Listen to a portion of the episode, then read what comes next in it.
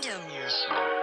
I'm a free black man, hold up my head, black man. Beautiful black man, now don't that feel nice, man? I love your brother, black man, then chase your dreams, black man, and get that cream, black man. We the original man. What's going on, everyone? Welcome to another edition of Confessions of a Native Son. I'm your host, Iron Mike Steadman, a Marine Corps veteran, entrepreneur, and aspiring author who enjoys thought provoking and engaging dialogue about race, culture, and business. With the legalization of marijuana in 15 states and the opening of medical dispensaries all across the country, the rapidly growing cannabis industry is plagued with more questions than answers from Black Americans, particularly with regards to criminalization and equity within the space. To get a better understanding of the landscape, I invited on the show Jackie Cohen Roth, founder and CEO of TPAD, a social enterprise and professional networking group for the cannabis industry. TPAD is a change maker whose mission is to break down barriers to entry and to empower people to participate in the cannabis industry, no matter gender or race. TPAD is actively challenging the industry to walk the talk of diversity and inclusion. In the following episode, Jackie and I discuss the history of marijuana in the United States, the criminalization laws that led to mass incarceration, and the systemic racism plaguing today's cannabis industry. This topic is very near and dear to my heart as a black American who's witnessed countless young black men and women go to prison for selling marijuana.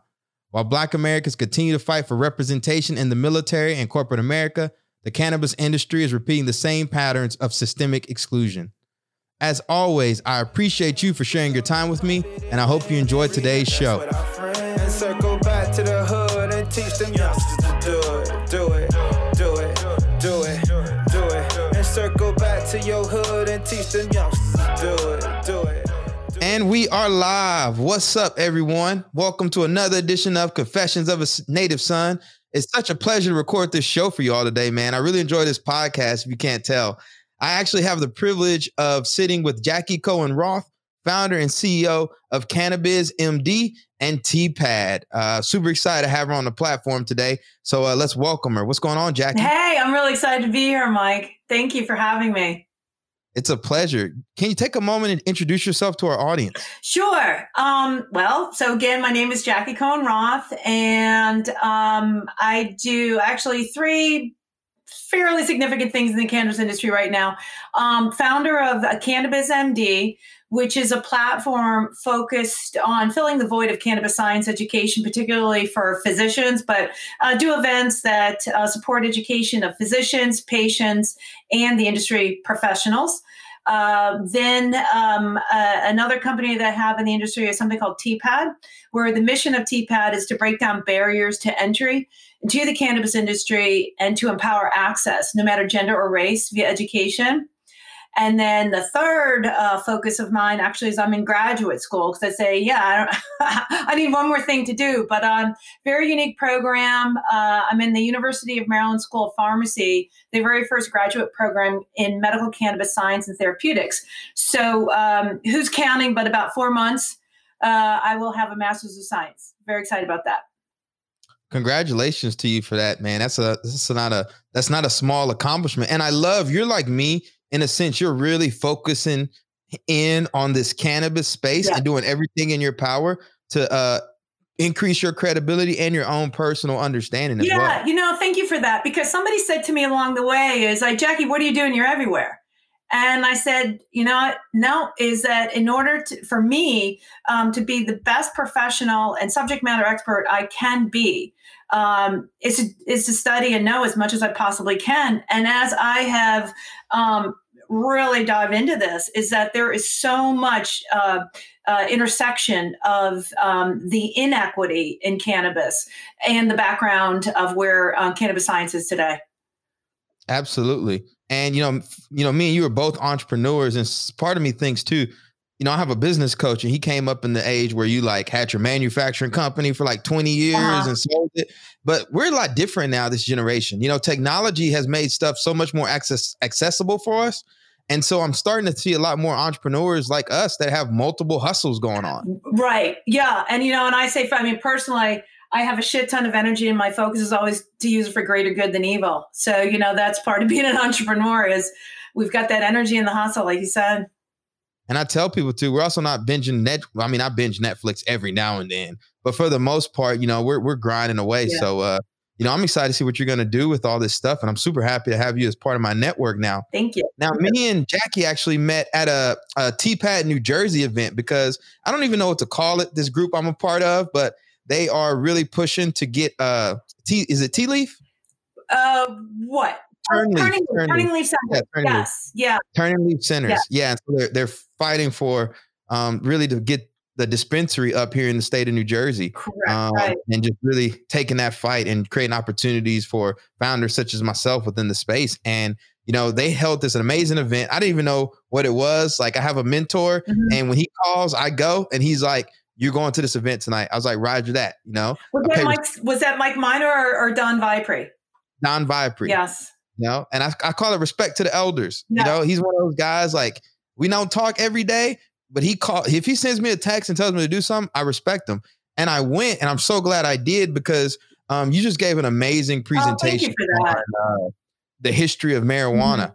And a lot of the stuff I'd already knew about the, you know, the criminalization of it, even the words that they use, the Mhm. racial stereotypes associated with the words, Mhm. uh, marijuana. And so it was great to just see an expert there. And I was like, I got to get you on my podcast. Thank you. Here we I've been I've been wanting to explore this, you know, for some time, um, because you know, just quick overview. Can you give us a current state of the cannabis space with regards to equity? Sure. Um, yeah, it's actually very inequitable is the current state. And um, how you and I met was, I would say, you know, the most ex- the the uh, exciting opportunity um, is in um, New Jersey. So New Jersey, um, the voters um, uh, November third uh, voted for an adult use market, which means that now um, it go it's it's up to the uh, the regulators to establish first re- establish a regulatory body, build a team of of commissioners, and create the rules and regulations about this new industry. And what New Jersey has this really exciting opportunity, and they're talking about it, is that to incorporate equity in the cannabis industry to right the wrongs um, of the war of drugs, where the war on drugs what just decimated lives and communities. Is it really a new industry though, or is this an industry that's been existent forever Right. on a separate economy? Right. Oh, absolutely. You know, 5,000 years, right? Is that cannabis has been used by humankind for 5,000 years. Right. I mean, and that's what's really cool about the industry, um, I think, is that there's the coming together of you know, where the legalization, the first market that became legalized in as a uh, medical program was California in 1996. And you know what happened in California, of course, and and then to um, Washington State and Oregon is those are the areas where um, illegal, the black market has just, you know, that's where everybody was getting their weed pretty much, right? And um, so this is um, what the legalization of the industry, well, it's like that's kind of a misnomer because it's federally illegal, but as each the states that have uh, opened up programs, whether they be um, first a medical program or be an adult use program or uh, a rarity what south dakota did is they did it all at the same time. But in any event is pulling together these people who have these knowledge assets the skill sets of growing sometimes generationally weed that has put food on their table and kept them alive and then partnering them with uh, people who have the access to capital and creating now these multi-million dollar companies. You know, for me, this is uh, you know, like I'm I have a little bit of cognitive dissonance, right? Like I'm mm-hmm. an entrepreneur, so I enjoy starting businesses, but I'm also, man, I'm just like, fuck, man, the way the free market works, the alleged free market, and how we regulate the hell out of it to exclude certain people and maintain power, it it really bothers me a lot of times. And the thing that is so interesting about the cannabis space is we have all these emerging markets. People are making so much money, and then we're talking about equity and it's like how much black people actually own these dispensaries or participate in this, and then we say, "Oh, we'll we'll legislate, you know, three percent or whatever Yeah. else." And it's like people are making ridiculous money. Yes, they are. And- yeah, yeah. And um, you know, and that's what I say. It's uh, you know, it's great to put these things to pen and paper. Where Maryland was actually the first state to include a focus on equity, right? But it's another thing to require compliance. And um, you know, yeah, I'm happy to talk about that. I mean, it's and then what you see um, in you know the supposed legal market and diversion to the black market, um, you know, it's it's wild west. Yeah, I had another uh, guest on this program, um, and we were talking about forty million dollar slave. And one of the things we are talking about were black jockeys and how there was this really successful black jockey that was winning all the races back in the day, huh. like the 1930s, whatever. And so what they came up with was a new rule to basically exclude him from participating. And in the book, they coined the, coined the term jockey syndrome. And so when huh. I think about it's basically where you change the rules, you yeah, modify yeah. the rules to shift power. Yep. And when I think about what's going on with the cannabis industry, again, it's like, man, you got this other market that has been operating for whatever right? Because they had to, because they couldn't get jobs anywhere else right. through, through, all the other stuff right. that's going on. But now all of a sudden, we're going to sprinkle some little morality on it, tell us it's okay for everybody, and let all these other people make a ton of money, even though we've locked people up for years. Yes. You know, on this stuff. Yeah, yeah, and actually, um, there is it's um, big news in the in the equity, and I just don't want to I don't want to um, misstate his name. Um, in last night, it was announced um, that um, Michael Alonzo Thompson, who's been incarcerated in a Michigan prison um, since 1996, ser- uh, serving 42 to 62 years um, for um, essentially he was selling he sold four ounces of weed to an undercover cop and um, the um, um, Michigan governor just commuted his sentence. So that's, wow. that's a huge deal. Uh, Gretchen, Governor Gretchen Whitmer. I'll be sure to look that up and uh, also our listeners out there. Yeah. But I don't want to steal your thunder. You know, part of having a podcast, I've become very opinionated, but I like to have the guests come on here because I, I want to learn too. And so I'm so excited for, you know, all the knowledge you're going to mm-hmm. drop uh, for our audience on this stuff. But before we do this deep dive, we got to go ahead and give our confessions. And uh, you know, I'll go ahead and go first. And uh, we, I'll tell you uh, out there, from the time I decided I wanted to go to the Naval Academy, I was very conscious that if you got caught with marijuana or anything like that, you were automatically excluded from being able to serve in the military, do all this kind of stuff, right? And be quite frank, right? My mom was a high school administrator. I wasn't really getting a lot of trouble. So I always stayed away from marijuana. And the people I saw smoking marijuana, you know, always end up just like falling by the wayside, right? Like it just, I just didn't see good stuff coming out. Mm-hmm. Okay. Then I go into the military and it's ingrained in me from the Naval Academy until I leave the Marines that if you smoke weed, you're a piece of shit. And I literally believe that and I internalized that. And what broke me from that was when I left the military, I got, uh, I was working at a private school in Newark called St. Benedict's, and I'm living in a house of 70 teenage boys. You know, and what do you think they're doing? Teenage dumb stuff, 15 year old smoking dope, all that kind of stuff. And I would be like, man, you guys are a piece of shit. Your life is over. And then it kind of caught me. I'm like, where am I getting this from? You know, and the, the longer I kind of separate that distance from the military, I was like, look, I can't ruin these kids' lives over this stuff like we do in the military. Mm-hmm. You know, because like in military, you get caught smoking dope, they kick you out of the military. Mm-hmm. You know, they kick you out of the Naval Academy versus like in the civilian world, it's more of like a teaching moment. Now all of a sudden, you know, I'm starting to realize is this a morale thing? What's going on? And so it really had me start to second guess myself and realize these kids aren't pieces of shit. That if you smoke weed, you're not a piece of shit. And for me, I don't even know if it was weed. I smoked like CBD. Like the first time I smoked anything like that yeah. was last year. But I smoked cigars and uh-huh. stuff. And so I say that to say is like, you know, I don't really, I'm questioning all the morality I've associated with yeah, that uh, stigma uh, with marijuana. The stigma, the stigma. absolutely. Yeah. What about you? What's mm-hmm. your confession? Ah, my confession. Um, to truly understand, or not truly, just to understand systemic racism. Um, I certainly, I mean, my my um, experience and how I was raised. My father was a son of immigrants. Um, his his parents could not read or write English. I mean, and here I am, right? Those are my grandparents and and who I am, but um, and the opportunities that I've had because of my white face. Um, but you know, I grew up, um, you know, just that you know my own ver- I mean, prejudice. I mean, that was just part of my world. Um, I had uh, when I was in third grade. Um, I was uh, I was a new kid in school, and um, I go home and um, I told my parents somebody call this kid, you know, whatever I would have said it as a as a third grader, an eight year old. Um, this boy on the playground called me a Christ killer. Well, mm. A, I'm Jewish. I didn't know who Christ was as an eight year old. And um, so what my dad um, did, he was uh, actually, here's some synchronicity for you, Mike, is that my dad was really into boxing. He, um, is you know a lot of influence from my father in my life but in any event he he had enlisted in the army and that's how he got through um, undergrad and medical school was on um, um, on the VA opportunities coming out of World War II. But anyway, so he had been teaching me how to box as a kid. That was something that we just did. So he upped my game that night. And that day, uh, the next day, I went to the playground and I punched the kid in the nose. And of course, I was called in with my parents to the principal's office. And I tell you, the look on my dad's face, he was so proud of me.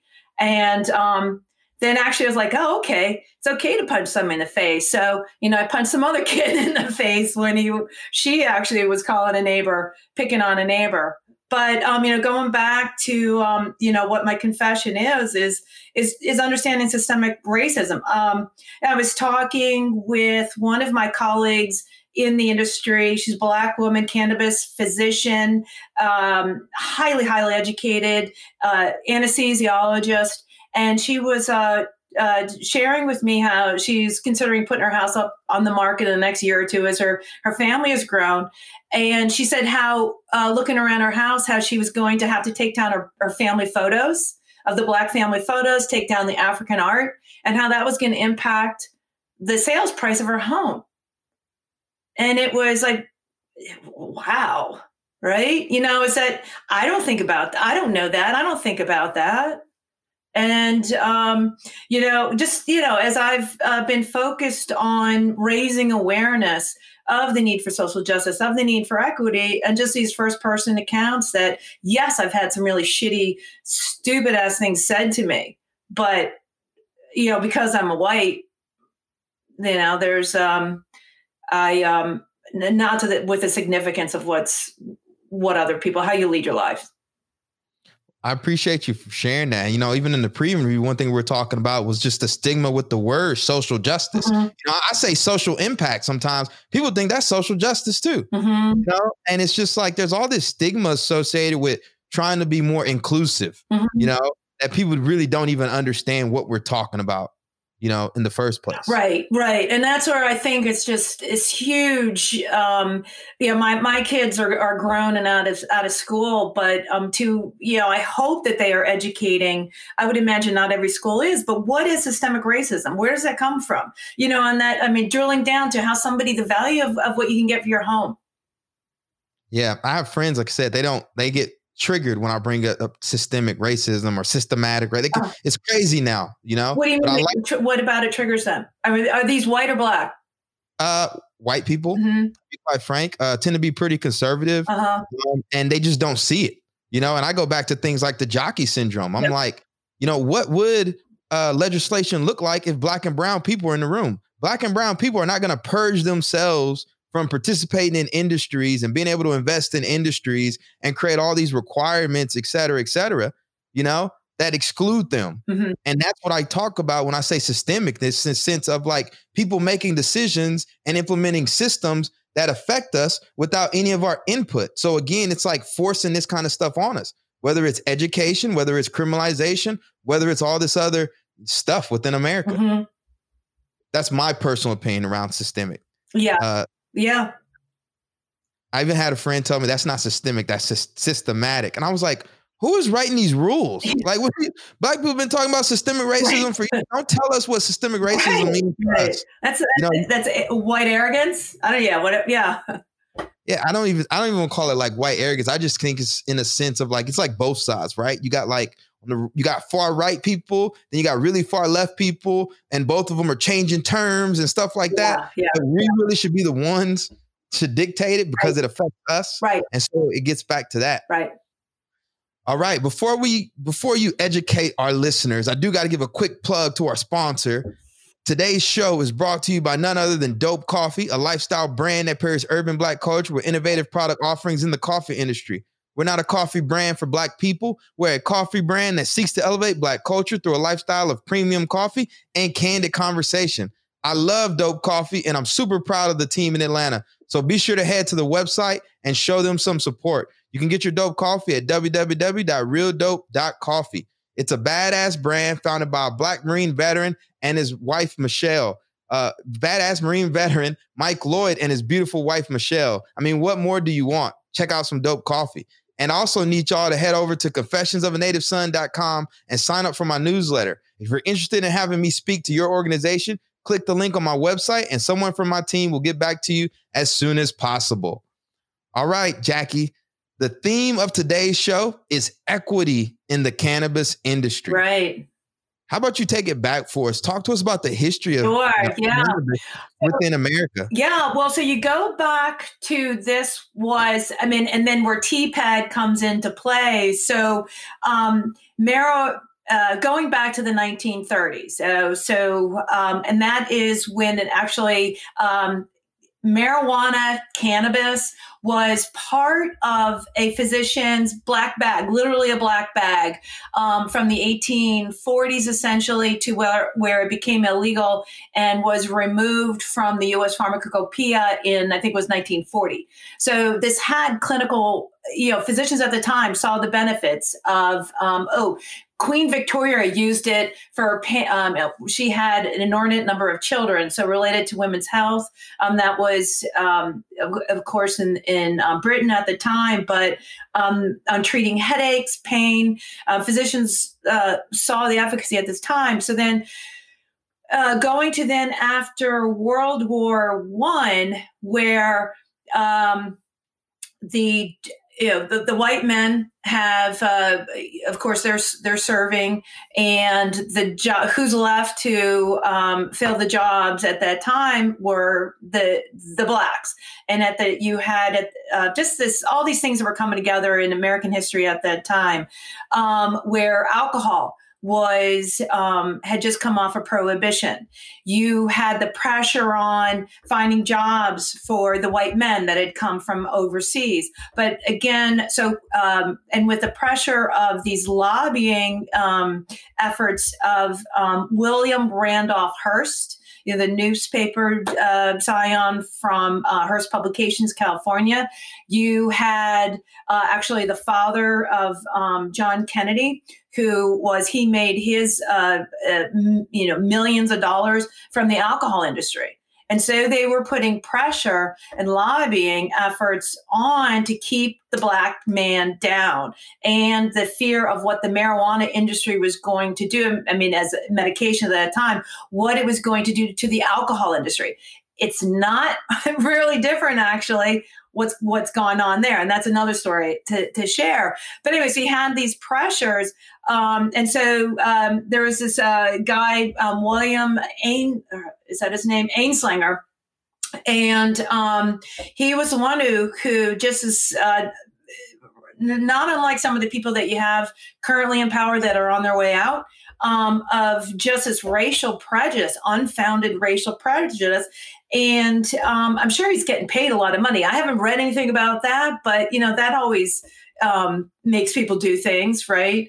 Um, so in 1937, the rules come into play where it was the Marijuana Tax Act that um, essentially outlawed marijuana. And also, this is written in the federal law of where marijuana, it's M A R I J U A N A. That's a word coming from the Mexicans. And uh, the really racist way to spell it is with an H. Replace that J with an H. And so this is actually um, written into federal law. Um, jumping all the way fast forward from 1937 to um, where there was a very significant vote uh, earlier this month on something called the MORE Act, M O R E. And where that was passed in the House, it didn't get through the Senate yet. Um, but that actually uh, included in that uh, law is to change the spelling to get rid of that spelling. And it's it's unfathomable to me today that we're talking about the end of 2020 and we have our federal law with a racial term in there. One thing that I'm always fascinated about when I think about the history in this country, a lot of native people, mm-hmm. right? Native Americans, even think about, you know, when slaves were brought in this country or even countries all over the world, you know, before you're a pharmacist, so you can appreciate this. You know, Did I get that right? Are you a pharmacist? No, but I'm in the school of pharmacy. School That's of- graduate school, but yeah. I make mistakes on my podcast. When That's you said good, school of pharmacy, I assume pharmacist. I Yeah, apologize. you, one would think. No, it's really one would think. Yep. But my point is that, you know, there's different ways people have treated different illnesses all across the world. You know, this whole pills and everything, you know, for simple boo-boos, it wasn't always the case. You know, back in the day, people had all kind of remedies and herbs and. Again, this goes back 5,000 years, you know, and you have all this big money, you know, the pharmaceutical industry, the alcohol industry, you know, putting pressure. Um, and of course, then at the same time, you have this racial prejudice that's just part of the fabric of the United States. Um, yeah. So, you know, want me to keep going on the history? Yeah, but going back to that, like Yeah. the plant-based medicine, you Mhm. know, that native Native Americans used uh marijuana, cannabis. I don't even know how to you're gonna have to break it Yeah, down. well, I go back and forth, you know. So, um, it's uh, um, you know, marijuana is considered a racially motivated uh, name for it. However, that's the vernacular. You know, that's um, I will go back and forth. I was very, very emphatic about using the word cannabis, where it's not prejudice. However, again, you know, some of the state laws in um, Maryland, for example, it's the our regulatory body where I am. Again, the state of Maryland is the Maryland Medical Cannabis Commission but you go to uh, New Jersey, you go to Pennsylvania, the actual the state law uses the word marijuana. So I don't know. And then when you and I are talking, and early on, I used I used weed. So it's uh, all bounce around. Um, nothing is intended to be pejorative. Weed just takes for me. It's what I've I've called it forever, and um, it doesn't take as long to say. I appreciate that because I'm confused. I mean, I Yeah. really don't know. You know, it's like, oh, they're smoking flour, they're smoking this. I'm like, what is going on? Yeah, I mean it has, you know, and well, and actually, when you talk about flour, yeah, when I've talked to people that I know from you know the black market days, was um, yeah, flour. What's flour? And I said, oh, that's bud. You know, is that um, where there's because of the processing now of the products. I mean, we have um, edibles, you have concentrates, you have tinctures. Uh, you know, it used to be, man, you had um, you had your flour, you had your bud, you had hash, and that was kind of it. Yeah. And now it's just like it's like all over the place. So, all right, I understand what you said about, you know, the history of the word and the racial Mhm. undertone, but what was it about marijuana, weed, et cetera, that was so dangerous? You know, Exactly. why? Well, that is the hysteria that this guy Anslinger. I mean, it's it's on him. Is that it goes back to, and then there's um, oh my gosh, Reefer Madness. So this was a movie that was made in the I don't know 1938, something like that. You know, uh, between 1937 and 1940, and it was um, you know black men smoke this. They're gonna they're gonna or they do rape white women.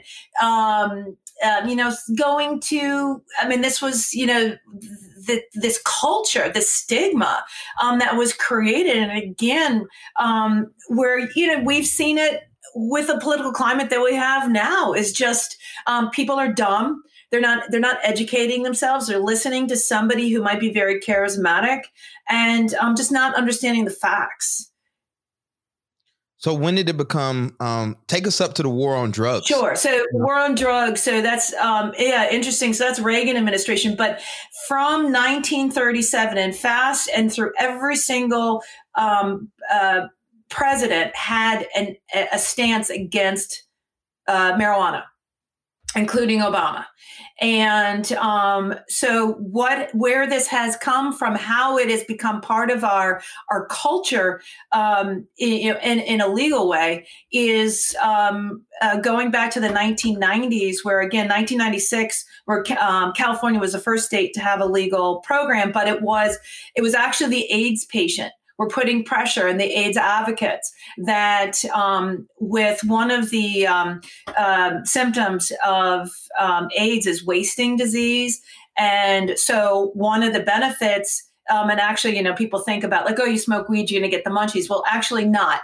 Um, you know, some some uh, the more scientific word for a strain is called a chemovar, um, but you know, just using the vernacular of a strain is a some strains um, absolutely do give you you know uh, give you the munchies you know do stimulate the appetite um, and other strains do not. So in any event you know back here we are again to the 1990s um, with the advocacy coming in from san francisco where the aids epidemic was so prevalent and of course and then um, nationally was um, that was the advocacy that um, uh, uh, launched where we are today the uh, uh, legal medical cannabis programs.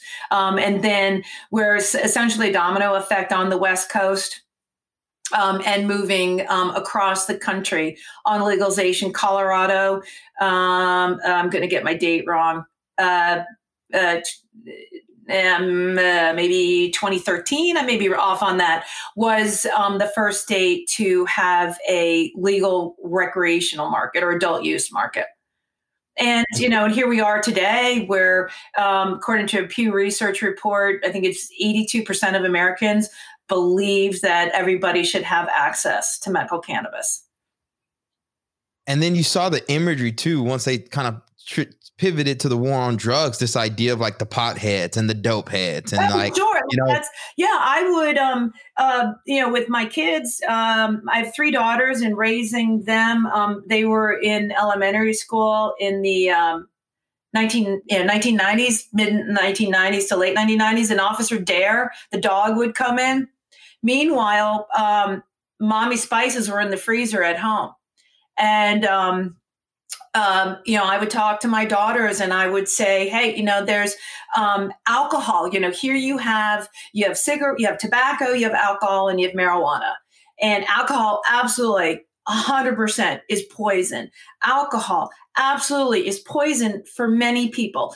And I educated them looking at the um, the family tree on both sides. You had alcoholism. This is something that's in your genes, you know, in your DNA, and you need to know and have this awareness of um, if you're going to drink and um, and what possibly can happen, and that marijuana and their mom being one, and it um, is one that marijuana works far better uh, for me as uh, than alcohol does. My body, as I was um, told once by a physician, i am missing that enzyme to actually process alcohol. Not, and it's mm-hmm. and it's interesting that America already understands how dangerous alcohol could be. So much so they passed prohibition in this country you know? Yeah. so it's not like you know when you think about like alcohol that it was just like so friendly you know that it was like the greatest thing ever that didn't have its side effects but this focused effort around marijuana and i'm curious to hear your take on you know the criminalization that it led to of particularly black men uh in in black men in urban communities. Yeah. Yeah i mean it's just keep you down I mean, I can't, it can't get any simpler than that, right? And, um, you know, this fear.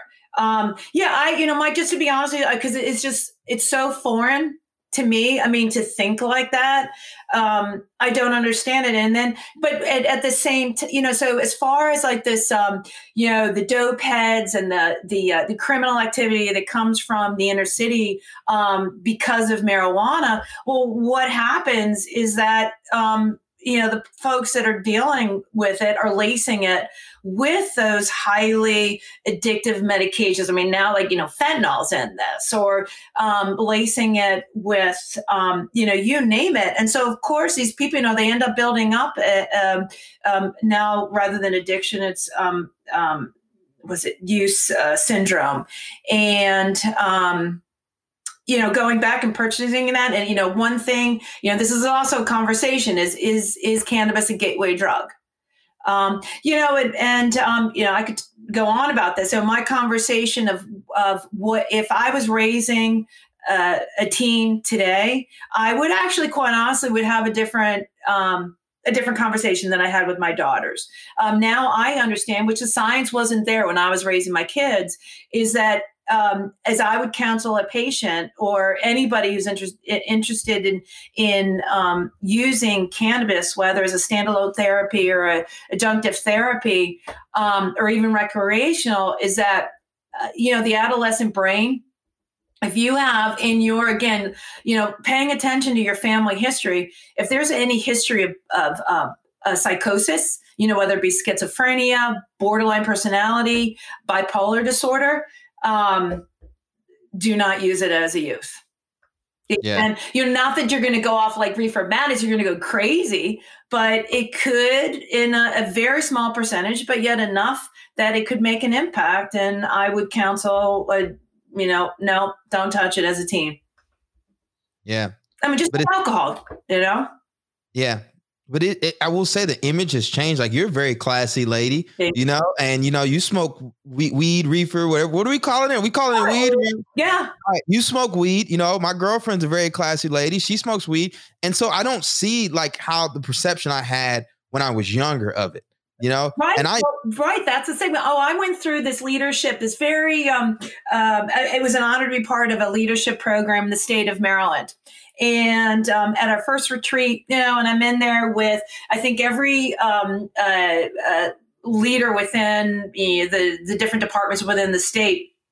Um, um, hospital administrations you know again people who have been recognized for leadership within the state and the the focus is um, to take a look at the socioeconomic issues that are impacting these different parts of maryland and then what can we do? How can we take action to improve? So, anyway, back to that retreat where I'm meeting everybody, and I was the outlier, and I wrote my essay on the application of taking the revenue, tax revenue coming from the cannabis industry, and putting it into um, mental health. You know, let's let's support people and let's you know provide um, mental health uh, access. So anyway, um, a bank CEO walks up to me and says, "Jackie, you don't look like a stoner."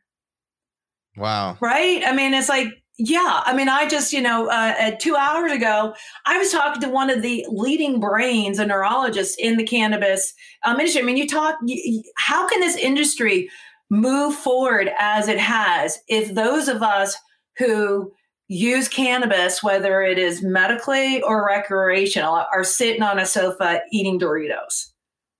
Right. And the thing too was, you know, the more I kind of think about it is, I know a lot of high net worth individuals, right, that engage in cannabis, mm-hmm. weed.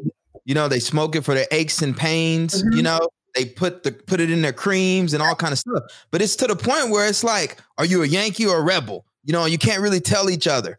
You know, so some people are scared to like speak about it publicly, right. but it's underground thing. But even in affluent places, you know, I've had a my girlfriend has a company, uh, body collection, and uh, so she makes topical mm-hmm. products uh, to help aches and pains for people that don't want over the counter med- medication um, and also don't want to go to a doctor and get on opioids. And one of the things that, um, you know, I had a, a mentor reach out and say, yeah, people actually invest in that stuff. You know, like she'll make a killing around it. And the thing is, like, you wouldn't know because it's like, but on the other hand, I get people that reach out to me and they say it's snake oil, you know, but we just talked about like people have been using this stuff for aches and pains for hundreds of years, thousands of years. Yeah. How is it snake oil? Yeah.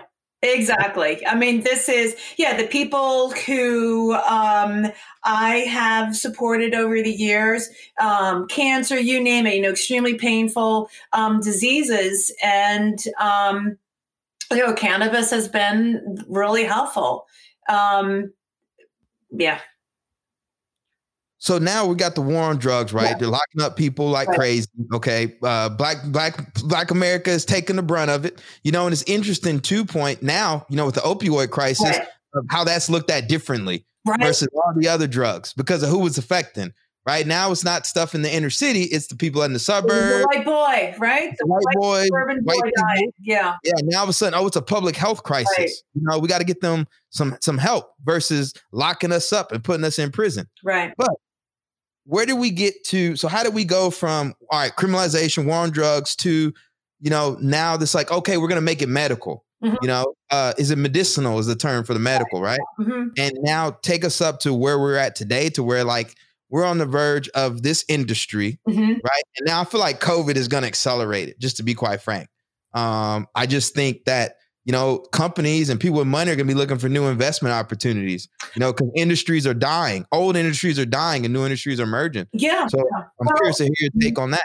Yeah. I mean, and actually, I mean, to your point, so um, as far as the impact of COVID on this industry is, I mean, the industry is gangbusters because cannabis is very effective on treating anxiety. So, you know, everybody, you know, we just have this a lot of anxiety going on bet- between COVID and what was happening is still happening in the political climate. Um, so um, yeah, I um, I'm sorry, I got sidetracked. I was thinking like my brain went ahead to something else. No, that's it's good. This is yeah. part about the podcast. This ain't a you know, it's not a it's not a soundbite. We get to chop it up. Yeah, yeah. Uh, but I was saying again about how you know to where we're at today. So where right? we are today, right? And so actually, you know what's um, it's the power also of the the the moms.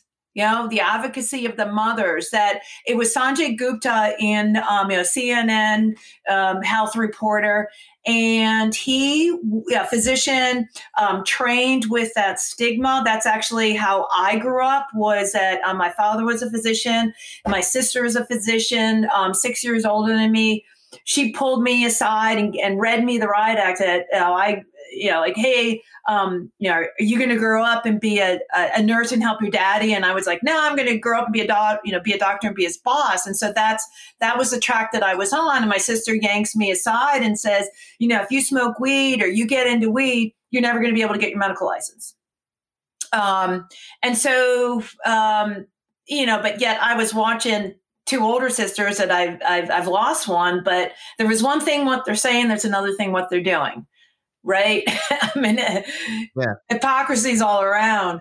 Um, but yeah, so then back to the mom. So Sanjay Gupta, he um, wrote a piece on, um, or, or uh, developed a piece that actually put CB, CBD on the map for America. Was um, this um, young woman who died, um, Charlotte Figi. She died this spring during whether it was complications of related to COVID, COVID, but she had a very, very destructive, debilitating seizure disorder, really intense intense form of epilepsy.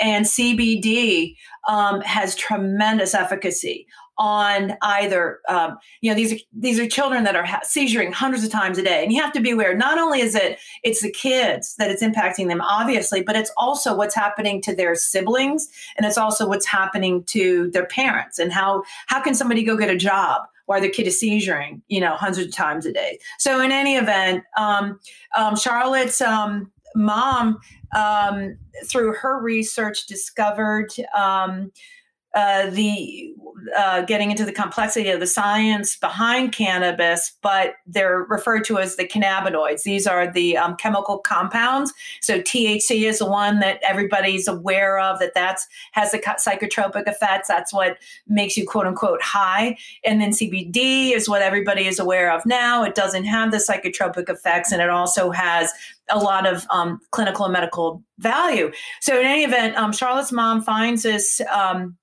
learns of this strain that essentially i mean it, not essentially does come from these um, these brothers that are growing in colorado um, and it was called originally i think it was called hippie's disappointment because it was so high in cbd that doesn't get you high or you know when somebody was you know searching out to get the psychotropic impact but it had tremendous uh, efficacy on treating charlotte's um, uh, Charlotte's um, uh, seizure disorder, and you know, and then you have them in this movement of of um, families that are what's referred to as a medical refugee, where they're actually take, taking up and moving their family to California or moving their family to Colorado so that they can have access to this medicine and this so this is moms really kind of oh, pushing oh, yeah. and it is the moms i mean the obviously the mothers it's the, um, and also the mothers i mean so these are uh, the mothers of uh, children with these incredible seizure disorders epilepsy as well as in autism. And there's a really strong and this is you know talking about tech the power of facebook to have people to be able to connect and find each other. Um, you know, again, going back to 97% of physicians were not trained about cannabis science in their in their curriculum. Um, if it was presented to them or it is presented to them, it's actually presented um, um, when they're learning about addiction. And so it is.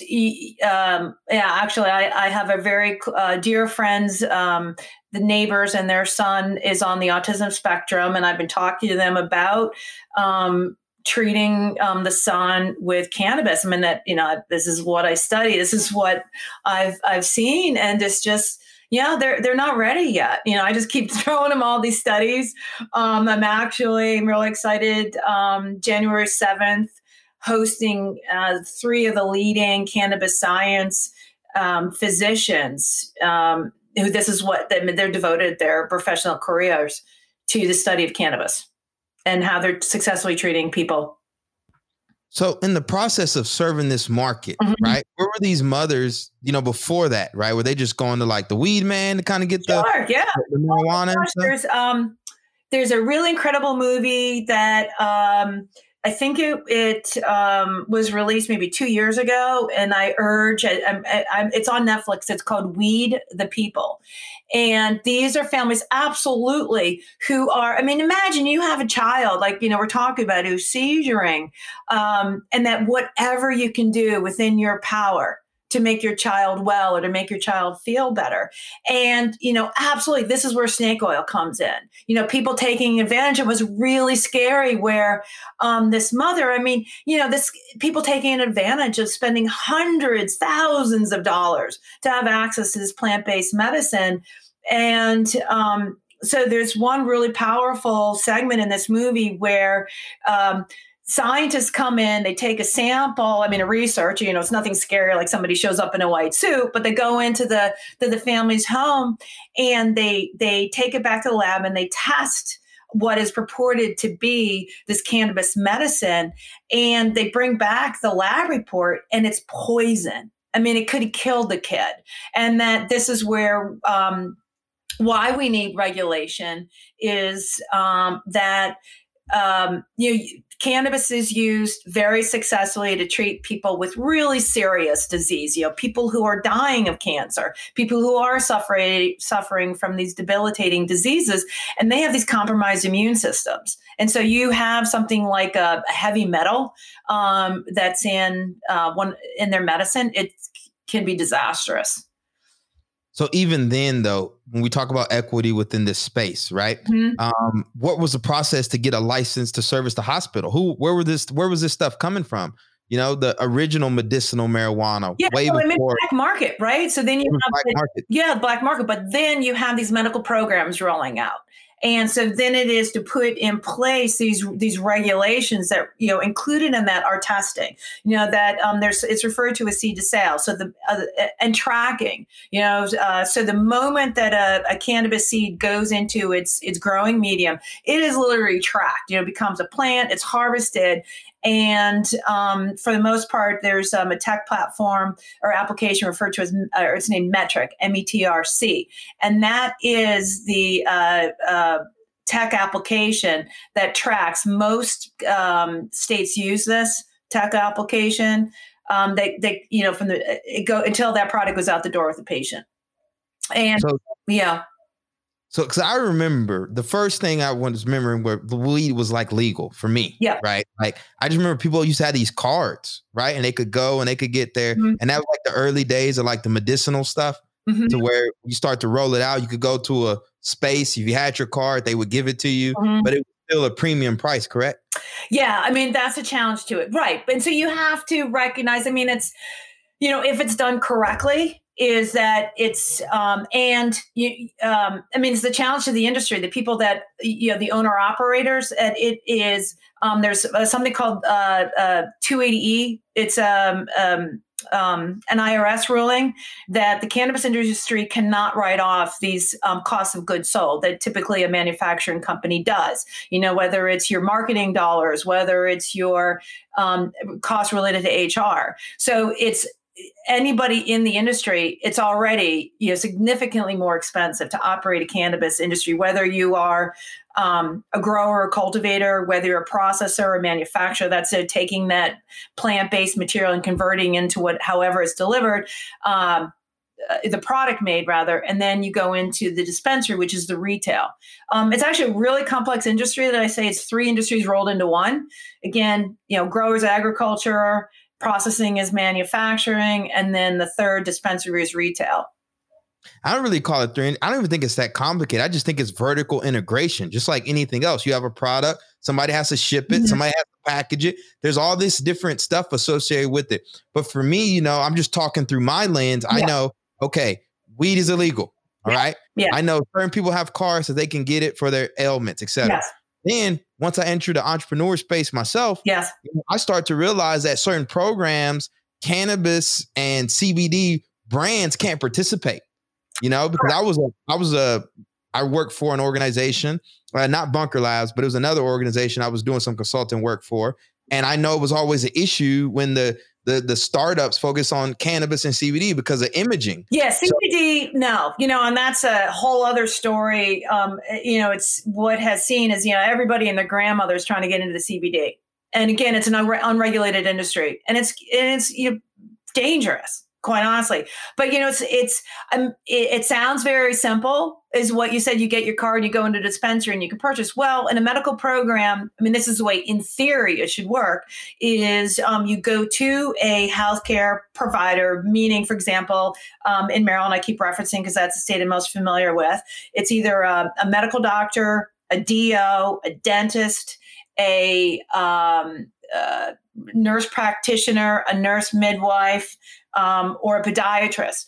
And they, ha- in order to become a certified or licensed cannabis provider, you first have to have um, a, a license to practice. You want you're one of these licensed healthcare providers, and then you have to have a certain number of continuing medical education hours (CME). And then, um, you know, in order for a patient to become certified on their own, is they have to. Um, each state has its own set of of uh, qualifying conditions, whether it's chronic pain, whether it's wasting disease. Um, you know uh, there's there's again each state has has its own in any event so you have to have um, your medical records from your uh, uh, primary care physician take that those medical records to a certified uh, medical cannabis provider and then they write the recommendation and this is also very um, a, real clear distinction is that because cannabis is federally illegal again um, legal in, in the majority of states now, but a provider cannot write a prescription for cannabis. It's it's um, very um, carefully referred to as recommended. So all these the big push for these dispensary licenses, these are for people to be medical providers. The push for dispensaries is to sell it. So patients are coming in and the dispensaries retail. So this is where you know coming in, and then well with New Jersey, um, um, it is the model is um, that hybrid of, of both adult use and medical. So now the reason I bring that up is because I got pulled into you know some of the stuff that's going on here locally now. Yep. But now from my perspective, it seems very chaotic, right? Yeah. I know people are applying for licenses. I know edibles, which is a thing now. People love edibles. And I'm like, weren't people putting weed in brownies forever? for like forever? But now it's like edibles. And I look at the branding that, you know, it's the most non threatening branding. I mean, it's, it should be borderline illegal because it looks like. I like it's- wholeheartedly agree with you. Um, you know, and then and um, you know, Maryland, uh, in theory, that edibles are not legal yet. I mean, the the regulation we're waiting, you know, any day for edibles to come into market, which means you know anything from a gummy to being able to sell, um, you know, what everybody thinks of a brownie or you know a, a food product that has cannabis um, in it. But the workaround um, is something. There's a pharmaceutical name for something called a troche, T R O C H E. So you see it advertised. Where I always like. Uh, snicker at every commercial where um, you know vitamin uh, gummy on uh, TV, and it's like, hey, it looks just like you know uh, a cannabis gummy that's referred to, but um, the workaround is that those cannabis companies that have the um, significant money to spend on legal counsel can say, oh, here's a workaround. We're going to package it and sell it and get it through the regs as a troche and not call it an edible.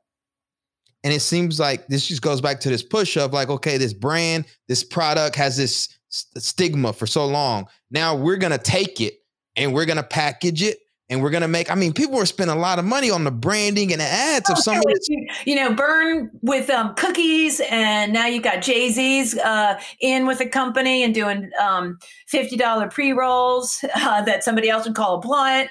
um, yeah, yeah. And so I went to Chicago. And I forgot the space there in Chicago. It was like sunny or something. Mhm. And then I'm like, what the heck is flower? What is this? Is like but the line was chaotic. I didn't we didn't even go inside. You know, we were just curious, but the line was like around the corner. Yes. They had people out with the iPads. Yes. You know, you got guys around the corner. So I'm thinking again, this is where we get into the equity piece of okay, how many black people are able to own this stuff? Right. Because from what I've been told, you got to pay like a millions dollars just to get the license. Correct. Right to the point where Very people were selling, weren't people selling their licenses because it was just so valuable? Yes. And it's like, how can we participate in this space from a financial? You know, I'm I, I'm a little radical. Don't I don't care about racial equity. Give us financial equity. Sure, right, know? and that's what I'm saying is that equity is that you know that's the umbrella where I, you know before we started um, the conver- recording the conversation was that where I've been talking, my focus has been social justice. Like no, back it up. You know, it's that it's equity, and underneath that umbrella of equity is uh, social justice, is health equity, is economic equity, financial equity. You know, and that's um, it's all part of that. It, it's all part of that. And I mean, to your point, and that is um, you know the challenge at where I had co-founded a team uh, the second round of licenses in Maryland, and um, you know, it, it, there was a uh, the first round of uh, 15 licenses were uh, awarded, where there was 15 grow, 15 process, and 102 dispensaries. And um, a lawsuit was immediately filed where there was a black physician who actually scored higher than companies that were white owned. And um, so he sued that um, it was you know, essentially discrimination. And so um, the Black Caucus of Maryland picked up on this and came together and put pressure on the governor, where the governor then um, um, uh, um, required a, st- a, diversity study to be done. A big surprise. What came out was that uh, African American women are most disadvantaged, and actually, you drill it down to Native American, African Native American women.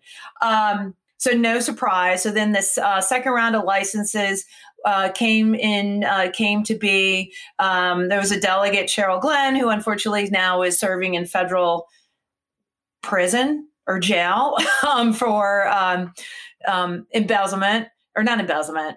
Took some money for licenses. Um, but in any event, um, you know, so the second round of licenses, uh, co-founded a team. I was the only white face on the team. We had a significant powerhouse group of women um, that um, actually the who was going to be our grow and had the land was uh, two sisters who they have um, their family were sharecroppers and you know you can't get like who, i mean just the stories of the people that we the, the women that we had but we couldn't get money we didn't have access to capital so who do we have to go to the white guys and the stupid shit that was said to us along the way that would never be said to a man Please tell us on this podcast. So I want people to hear it because they have no idea.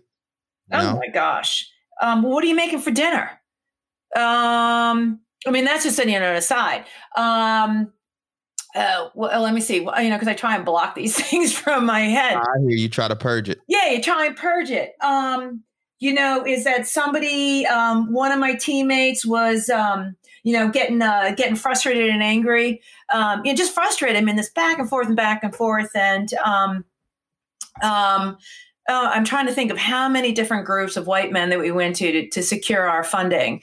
Um, oh, um, where it happened to be that my co-founder and I uh, went through divorces, so that's why we hate men because we got divorced. I can't fix your divorce. I mean, how would that ever come into any business conversation that you would ever have, right? Positions of power because they knew they could get away with it. Yeah, I mean, it's just like you know, it's uh, just putting, you know, trying to put me into my place, but all that does is make me even louder.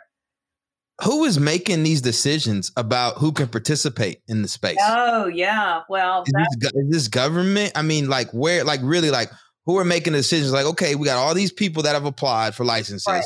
We're gonna give it to these people, and oh, by the way, there's no black people.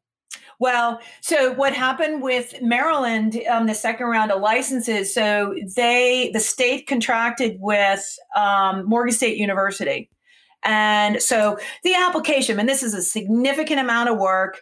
Um, people make a lot of money to help write and support writing an application. You know, they're getting a hundred thousand dollars a minute. It's, it's, I mean, you're you're staying awake for a week when it comes down to getting to this to the bitter end. Um, you're pulling in scientists. You know, you're building a team of educators. I mean, it's really complex to get it done right. Um, so in any event, um, what happens is then theoretically um, you have uh, points awarded for if you are um, minority majority owned. So that you know at least 51% of your ownership is um, minority. Um, and so and if you are going to be establishing your business in um, an economically depressed area you know every state or municipality has a different way of phrasing that. And so theoretically it's all based on points. Um, and so then these applications um, you know, are all pulled together and there's, you know, theoretically they're blinded and then just reviewed for, and did they, does this team get points for this, that, and the other thing? Um, and that's without even paying what, like the $30,000 fee for just apply? Just apply. But, you know, meanwhile, you've had, I mean, all the money to, oh, um, you know, and the lobbying dollars that go into it, that, um, you know, particularly, I mean, every state has a different way to do it where, um, in New Jersey to have that essentially that endorsement of that uh, municipality where you want to set up your business and that you've got the blessing or the approval of that municipality. Um, and that takes some effort, you know, is to have, go into uh, an area and build those relationships. You, where do we look currently nationwide with regards? Because I know, I know New Jersey had like no, I'm not sure. You, I don't want to say anything that's wrong. Yeah. But yeah. what do we look across the boards in terms of number of black and brown people owning mm-hmm. equity within this space from the you know production to the distribution. Sure. Less than 1% of blacks own eh, well this was you know may, maybe there's an improvement because we've had more licenses roll out but i mean just about this time a year ago i had a TPAD event um, in dc with a fellow named corey barnett who um, he was one of the 1% of blacks that own a cannabis license in the us not surprised. And here's the deal: you know, black people own less than two percent of small businesses within the. we less, own less than two percent of businesses in, the U.S. Yeah, represent thirteen percent of the population. And then here's the other thing I'm going to ask you too, because I see this in a lot of other industries. What is black owned? You oh, totally, exactly. Is you know, let's buy a back black face and put it on our application. Oh yeah, that that absolutely that happens. Yep. So we really don't know true estimate. We no. we can't tell you and, and that's probably less than one one percent. Right. I mean, that, and that's exactly, um, you know, what I what I'm going to is is, um, or my point to be made is that you know, to um, create these regulations that you're going to require a minority business owned, but are you going to? What's compliance look like? Know, is that well, you get the license and then they're not part of running that company, um, or that um, the money that that company, the um, the income earned, does not go back into the community. I mean, that's where um, you know, Maryland was the first state to include a focus on equity in its application in this HB two round of of uh, license applications. And um, I've lost track of time with COVID. 2019 um, and um, actually was hb2 might have was 2018 in any event then you had illinois was the next state to make headway in equity where illinois did it better where they actually created a fund. So out of the revenue that came from the cannabis industry that this money would this fund was created to to uh, uh, for capital to build these businesses. And now then new jersey is taking it theoretically e- even farther is to um, and again these these regs haven't been created yet but that we're going to have the revenue we're going to put into workforce development. We're going to have something called a craft grower where it's rather than something where a company coming in and creating um, a space 100000 square feet is you have the opportunity for a far smaller operation where somebody can can grow cannabis and and would be able to sell it legally so, what can we do to participate in this industry in this space? You know, because another thing is like, isn't it weird with money? Like, they can't sell it because it's not regulated by the government, so they got to have cash. You know, you got to pay yeah, cash. Yeah. You can't run with credit card fees. I mean, it's like, damn, man. It's like, can the little man? Do we have any chance whatsoever? Yeah, I mean, it doesn't sound like it, right? Yeah, right. yeah. Um, you know, and as I as I say, you know, been behind the curtain and see these operations in play and who who is running them, it it it is really frustrating. Um, uh, makes me really angry. There's um, a, a, black young woman that I've been mentoring for the last couple of years, and she, the last conversation that she and I had on the phone earlier this week is Jackie, I deserve a space in this industry. I deserve a spot. But you know, the story of what she's going through right now is that um, she was working at a dispensary in Maryland. Um, the dispensary um, used the excuse of COVID to um, uh, lay off fire dispensary tenants that they weren't they didn't have the revenue to support the income to support and who what was the what was the skin color? Black. Yep. Right. But you know what her story is? She figured out she um going in as a dispensary agent, and then with her efforts, um, she uh, took on. We're uh, keeping track of the inventory is incredibly complex. Again, you know this is what we're talking about.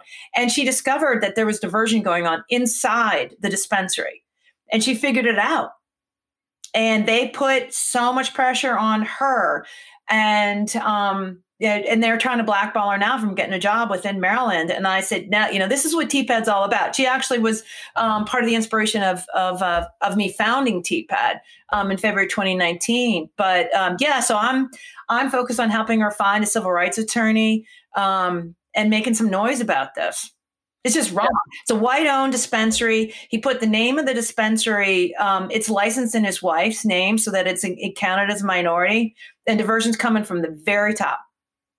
You know, you see that a lot too in terms of like minority, right? Mm-hmm. The, I, I, know you're a female, so not to be disrespectful, yeah. but I've also noticed for a lot of black people, right?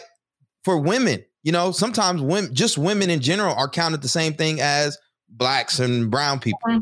You know, so it's like again, people got to be very clear of like, okay, what are we trying to accomplish here? Are we trying to accomplish more black-owned businesses? Right. Okay, then right. we need to say that. If we're trying to accomplish black and brown-owned businesses, we go okay and say that. You right. know, minority-owned businesses, a lot of times we get lost in the sauce, and then we have that one percent number that you're talking about. And for me, the reason I'm so passionate about this, and I'm so happy you're here to talk about it, is, you know, I think a report came out of the Fortune 500 companies like five, four of them have black CEOs, right? No surprise there when we talk about the statistics, okay? And now I'm like, yo, these legacy industries, they're kind of set in stone. You know, we're never going to get equity in those places. Those companies been around, they've IPO'd, et cetera. We have emerging industries, cannabis, podcasting, all this other mm-hmm. stuff. What are we doing to ensure that we're able to participate in these from an economic perspective? you know? And if we don't do stuff like you're doing in TPAD, you know, to, to bring awareness around this, it's just going to repeat the cycle over and over again. Absolutely. Right. You know, and you were asking like what can be done. And this is to, you know, so with TPAD is to raise awareness of what, um, breaking down barriers you know and that um, education of this is um, what education looks like and how you move forward in, in with education whether it is um, you know trades um, you know uh, bringing back strong apprentice programs. I mean this is particularly in the cannabis industry there's tremendous opportunity um, to take somebody um, out of high school and um, teach them um, the the growing techniques. Um, take you know in processing um, you know manufacturing. I mean it's just there's a lot of opportunity all the way to um, T, there's a TPAD scholarship for minority entrepreneurship. So um, what that looks like is to to uh, help support somebody while they're in college and, and take those courses on um, how to be an entrepreneur you know you're going to need accounting you're you know as you know i mean the skill sets that you need to have to the knowledge assets that you have to have to be successful Absolutely. I'm also interested to see, like, again, there's so many supporting roles that are going to be available too, like the packaging, the shipping, the right. distribution. Right. You know, there's a guy making a killing, delivering cash, just picking the cash up from these dispensaries because mm-hmm. there's so much money. Um, but I like the idea of TPAD. I like the idea of the scholarship mm-hmm. and getting these people to kind of talk and have these conversations. Like, hey, I might be a good branding guy. You know, you're the good upfront capital guy. Let's like exactly. right Right, right, right, right. Yeah. So that's TPAD's about. So yeah. So let me talk about the history of TPAD, where it came. Absolutely. So um, TPADs were speakeasies in the 20s and 30s. So where I started at the very beginning of our conversation of where um, marijuana was introduced to the black uh, black culture in New Orleans at the uh, with the slave trade, and so you had um, the uh, where there was a commingling of the Mexicans and working um, working in that area, and that they uh, with them was what we call marijuana.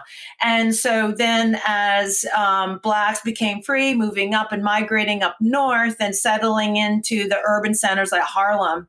And so, and with them came cannabis. And so, there's great quotes. This is also um, segueing and, and the synchronicity with the um, the birth of American jazz, or at the same time, you know, going back to um, New Orleans, where the music, you know, coming from um, the influence of, of African music and European culture in the music, and again, this migration to then where you have the speakeasies in Harlem, where you had um, Cab Calloway, Duke Ellington, Billie Holiday, Ella Fitzgerald.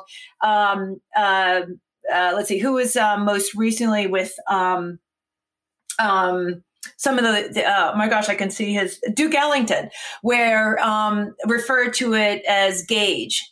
And that there's these great quotes about that, you know, my funny, my, my, what they call it, like my silly gauge is better, better for me and better for my music than, than alcohol. And so TPADs were speakeasies where people of all color could get together and enjoy um, smoking some weed without the fear of any prejudice. And um, this great American jazz was being born. So, um, with the history of then borrowing that name of TPAD and um, then putting together this, creating this networking organization, which essentially is what TPAD is. And so at every TPAD event, uh, um, and this will be interesting in February. We're doing a hybrid where it'll be because of COVID, we're going to have a really small face to face group, and then of course we're going to be virtual. But to have live jazz, um, the the revenue model, the business model um, is through sponsorship, tickets, um, proceeds help support the uh, the TPAD scholarship.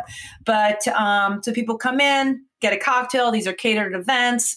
Um, they're nice. You know, live jazz is going on. Um, people are dressed a bit, you know, business casual. I've had a couple where women come in and they're dressed like flappers from the 1920s. 30s and then a keynote speaker somebody who like i referenced corey Barnett who's one of those you know 1% um, license owners and speaking to um, what his journey has been like, or to um, the the the, um, the former delegate you know, before she uh, um, she was incarcerated, but she actually Maryland's program she was instrumental. And so, what does what are we doing? What does social justice? What does equity look like? Um, you know, I refer to it more as social injustice, right? And so then it, it, we have a keynote conver- uh, keynote presentation, Q and A, really provo- provocative conversations come out of this. But it's you know, overall, here's education, raising awareness, what it's really like out there. How do we get to where we're going to go? I love the name TPAD, by the way, and your presentation at the event was fantastic because I'm a history guy, you know, and I love branding. And I was like, I've never heard of TPADs before. Yeah. Oh, you know what's really cool is this, this, you know, there's just so much synchronicity as when um, I was getting it off the ground and, and it happened to be really quickly in February in 2019, where um, in the cannabis industry, um, the the, uh, the after hour. You know, you're at a conference and it's the after hour. Well, like any industry, you know, it's when you're over dinner and drinks and where the business really happens. And um, so, February 2019, I was working on a um, um, a conference that I was um, going that I was hosting. I'll focus on innovation in the cannabis. So this is um, the innovation uh, application of tech in the cannabis industry, which is critical. And so um, had some entrepreneurs and their tech applications coming in, and um, so what was it what was the after party going to be and kicking around the same ideas like you know creating this this networking organization and focused on is i my um uh, intellectual understanding of what you know going back to systemic racism and what these young women that i was mentoring and just you know how they hadn't had these opportunities And um, so I had a law firm approach me and say, Hey, we want to be part of what you're doing.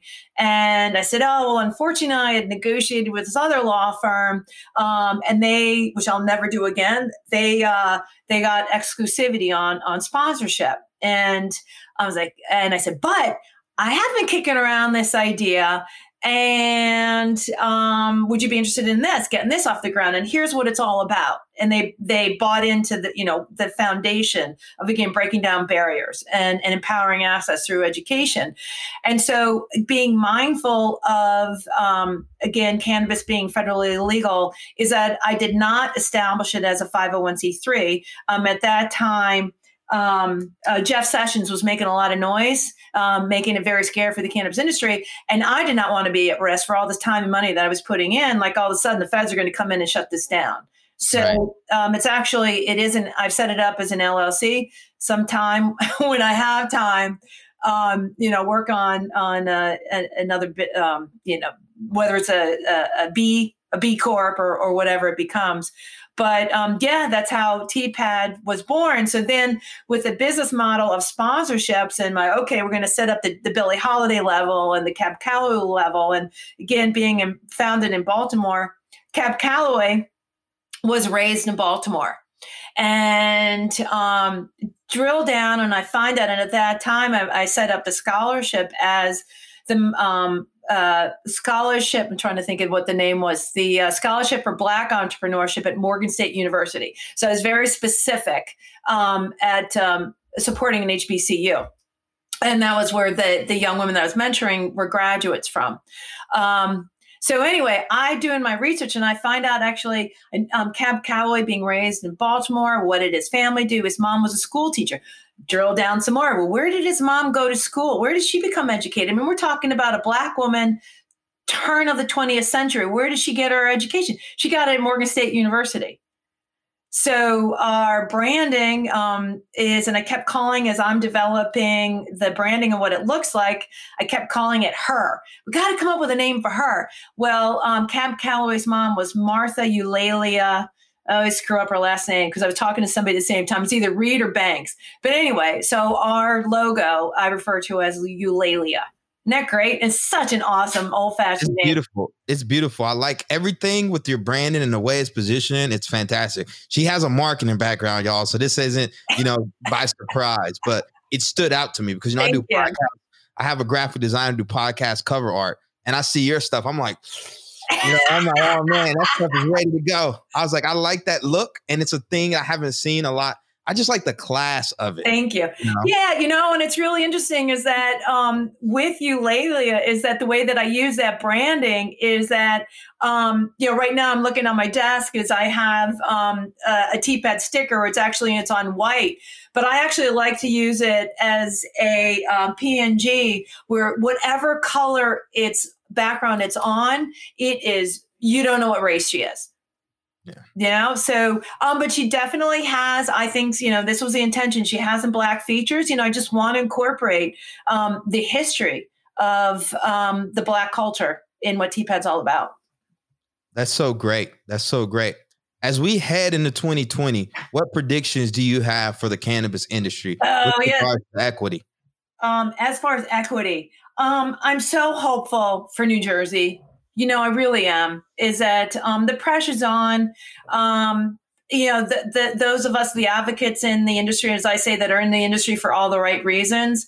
Um, you know, just let's make it work. You know, and whether New Jersey, um, I um, you know, and related to COVID, you know, each state, we're going to have a lot of states um, become an adult use because these municipalities have um, just the revenue impact of COVID. So Maryland was, you know, my thinking was Maryland was going to go adult use when there was the next gubernatorial election, which was 22.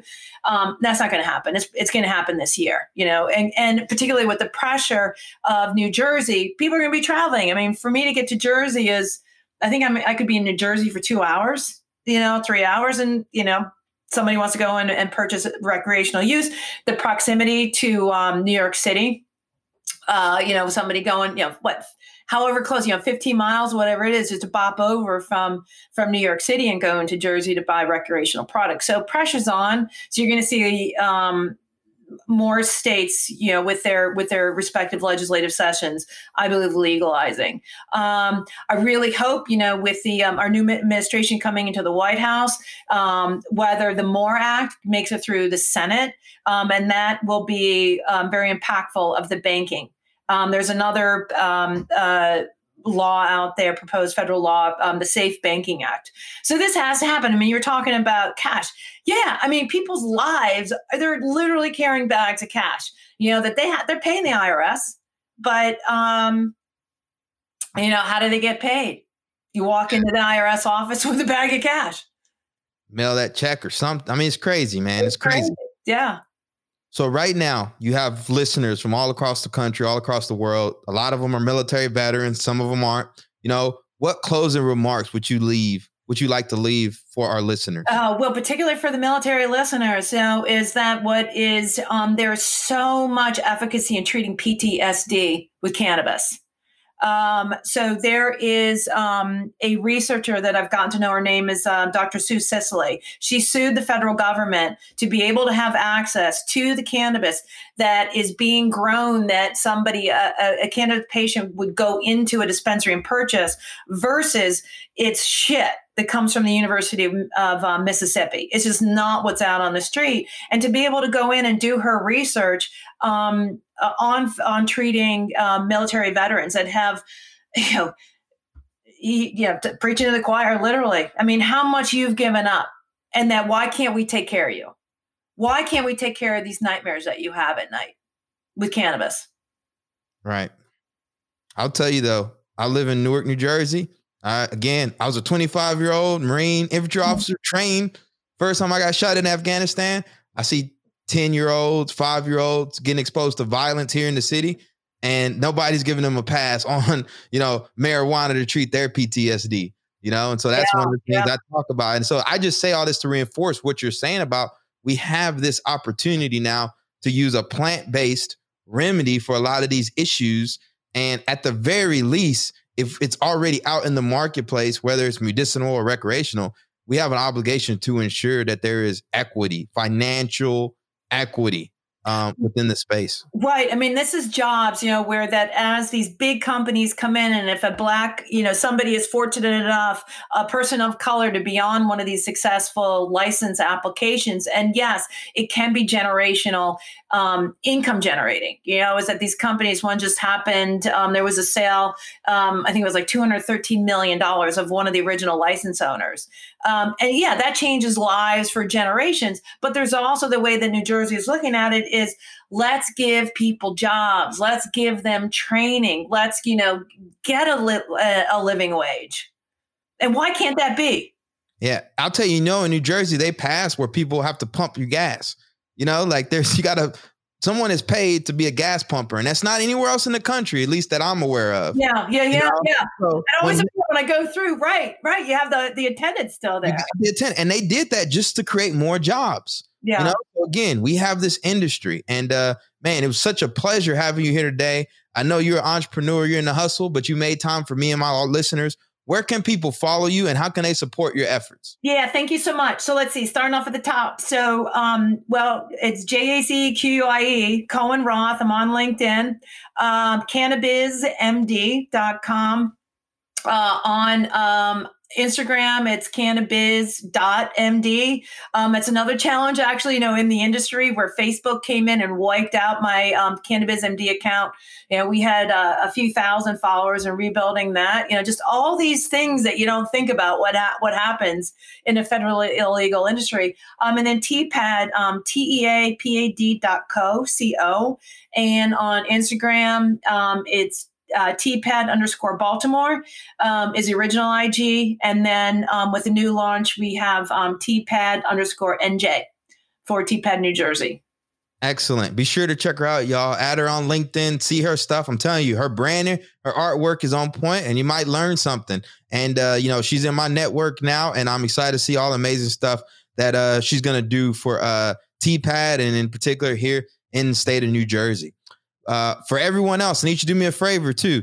Be sure to subscribe and support this podcast by giving us five stars and leaving a review on iTunes. Also, for the show, to anyone in your network who you feel identifies with the subject matter, I need you to also head over to confessionsofanativeson.com and sign up for my newsletter. If you like this type of dialogue and are interested in booking me to speak at your organization, you can contact me through the website. Just click the tab that says book me to speak, fill out your contact information, and someone from my team will get back to you as soon as possible. You can order some dope coffee at www.realdope.coffee. We've got to start supporting our own businesses, y'all. It's black and veteran owned, and it is the epitome of economic empowerment. Feel free to message me on LinkedIn or shoot me an email at mike at weirdIronbound.com. Special shout out to my co producer, Mike Lloyd, and the team from the Gifted Sounds Network, rooting for everybody that's black. Until next time, peace, love, and have a great rest of your week. I'm a free black man, hold up my head, black man. Beautiful black man, I don't that feel nice, man. I love your brother, black man, and chase our dreams, black man, and get